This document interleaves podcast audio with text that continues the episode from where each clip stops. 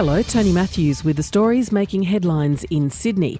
Three teenagers have been injured, one critically, when a bus mounted the footpath at a bus stop in Sydney's west. Danuta Kozaki reports.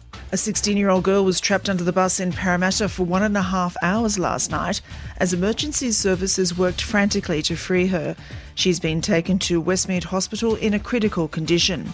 Two other 16 year old girls have also been taken to hospital. They have minor injuries.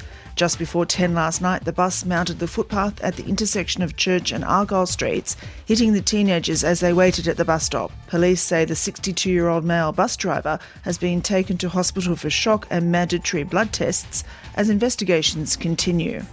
Sydney's New WestConnex tunnels face their first major weekday test this morning. Tens of thousands of Sydney drivers have already taken their first trip through the new M4 tunnels over the weekend.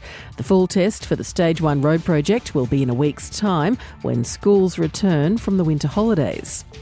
Four children who allegedly drove a car more than 900 kilometres from central Queensland across the New South Wales border have been found safe and well. Megan Hendry reports. Last night, police issued a missing persons alert for three boys aged 13 and 14 and a 10 year old girl after they allegedly took a four wheel drive from a home at Gracemere near Rockhampton.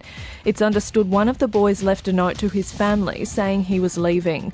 Police say the group allegedly stole petrol from a service station in Banana before driving south.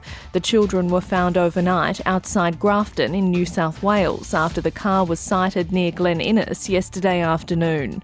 One of the children has been reunited with a parent while the others remain in custody. Police say investigations are continuing. And for more details on those stories, go to ABC News Online.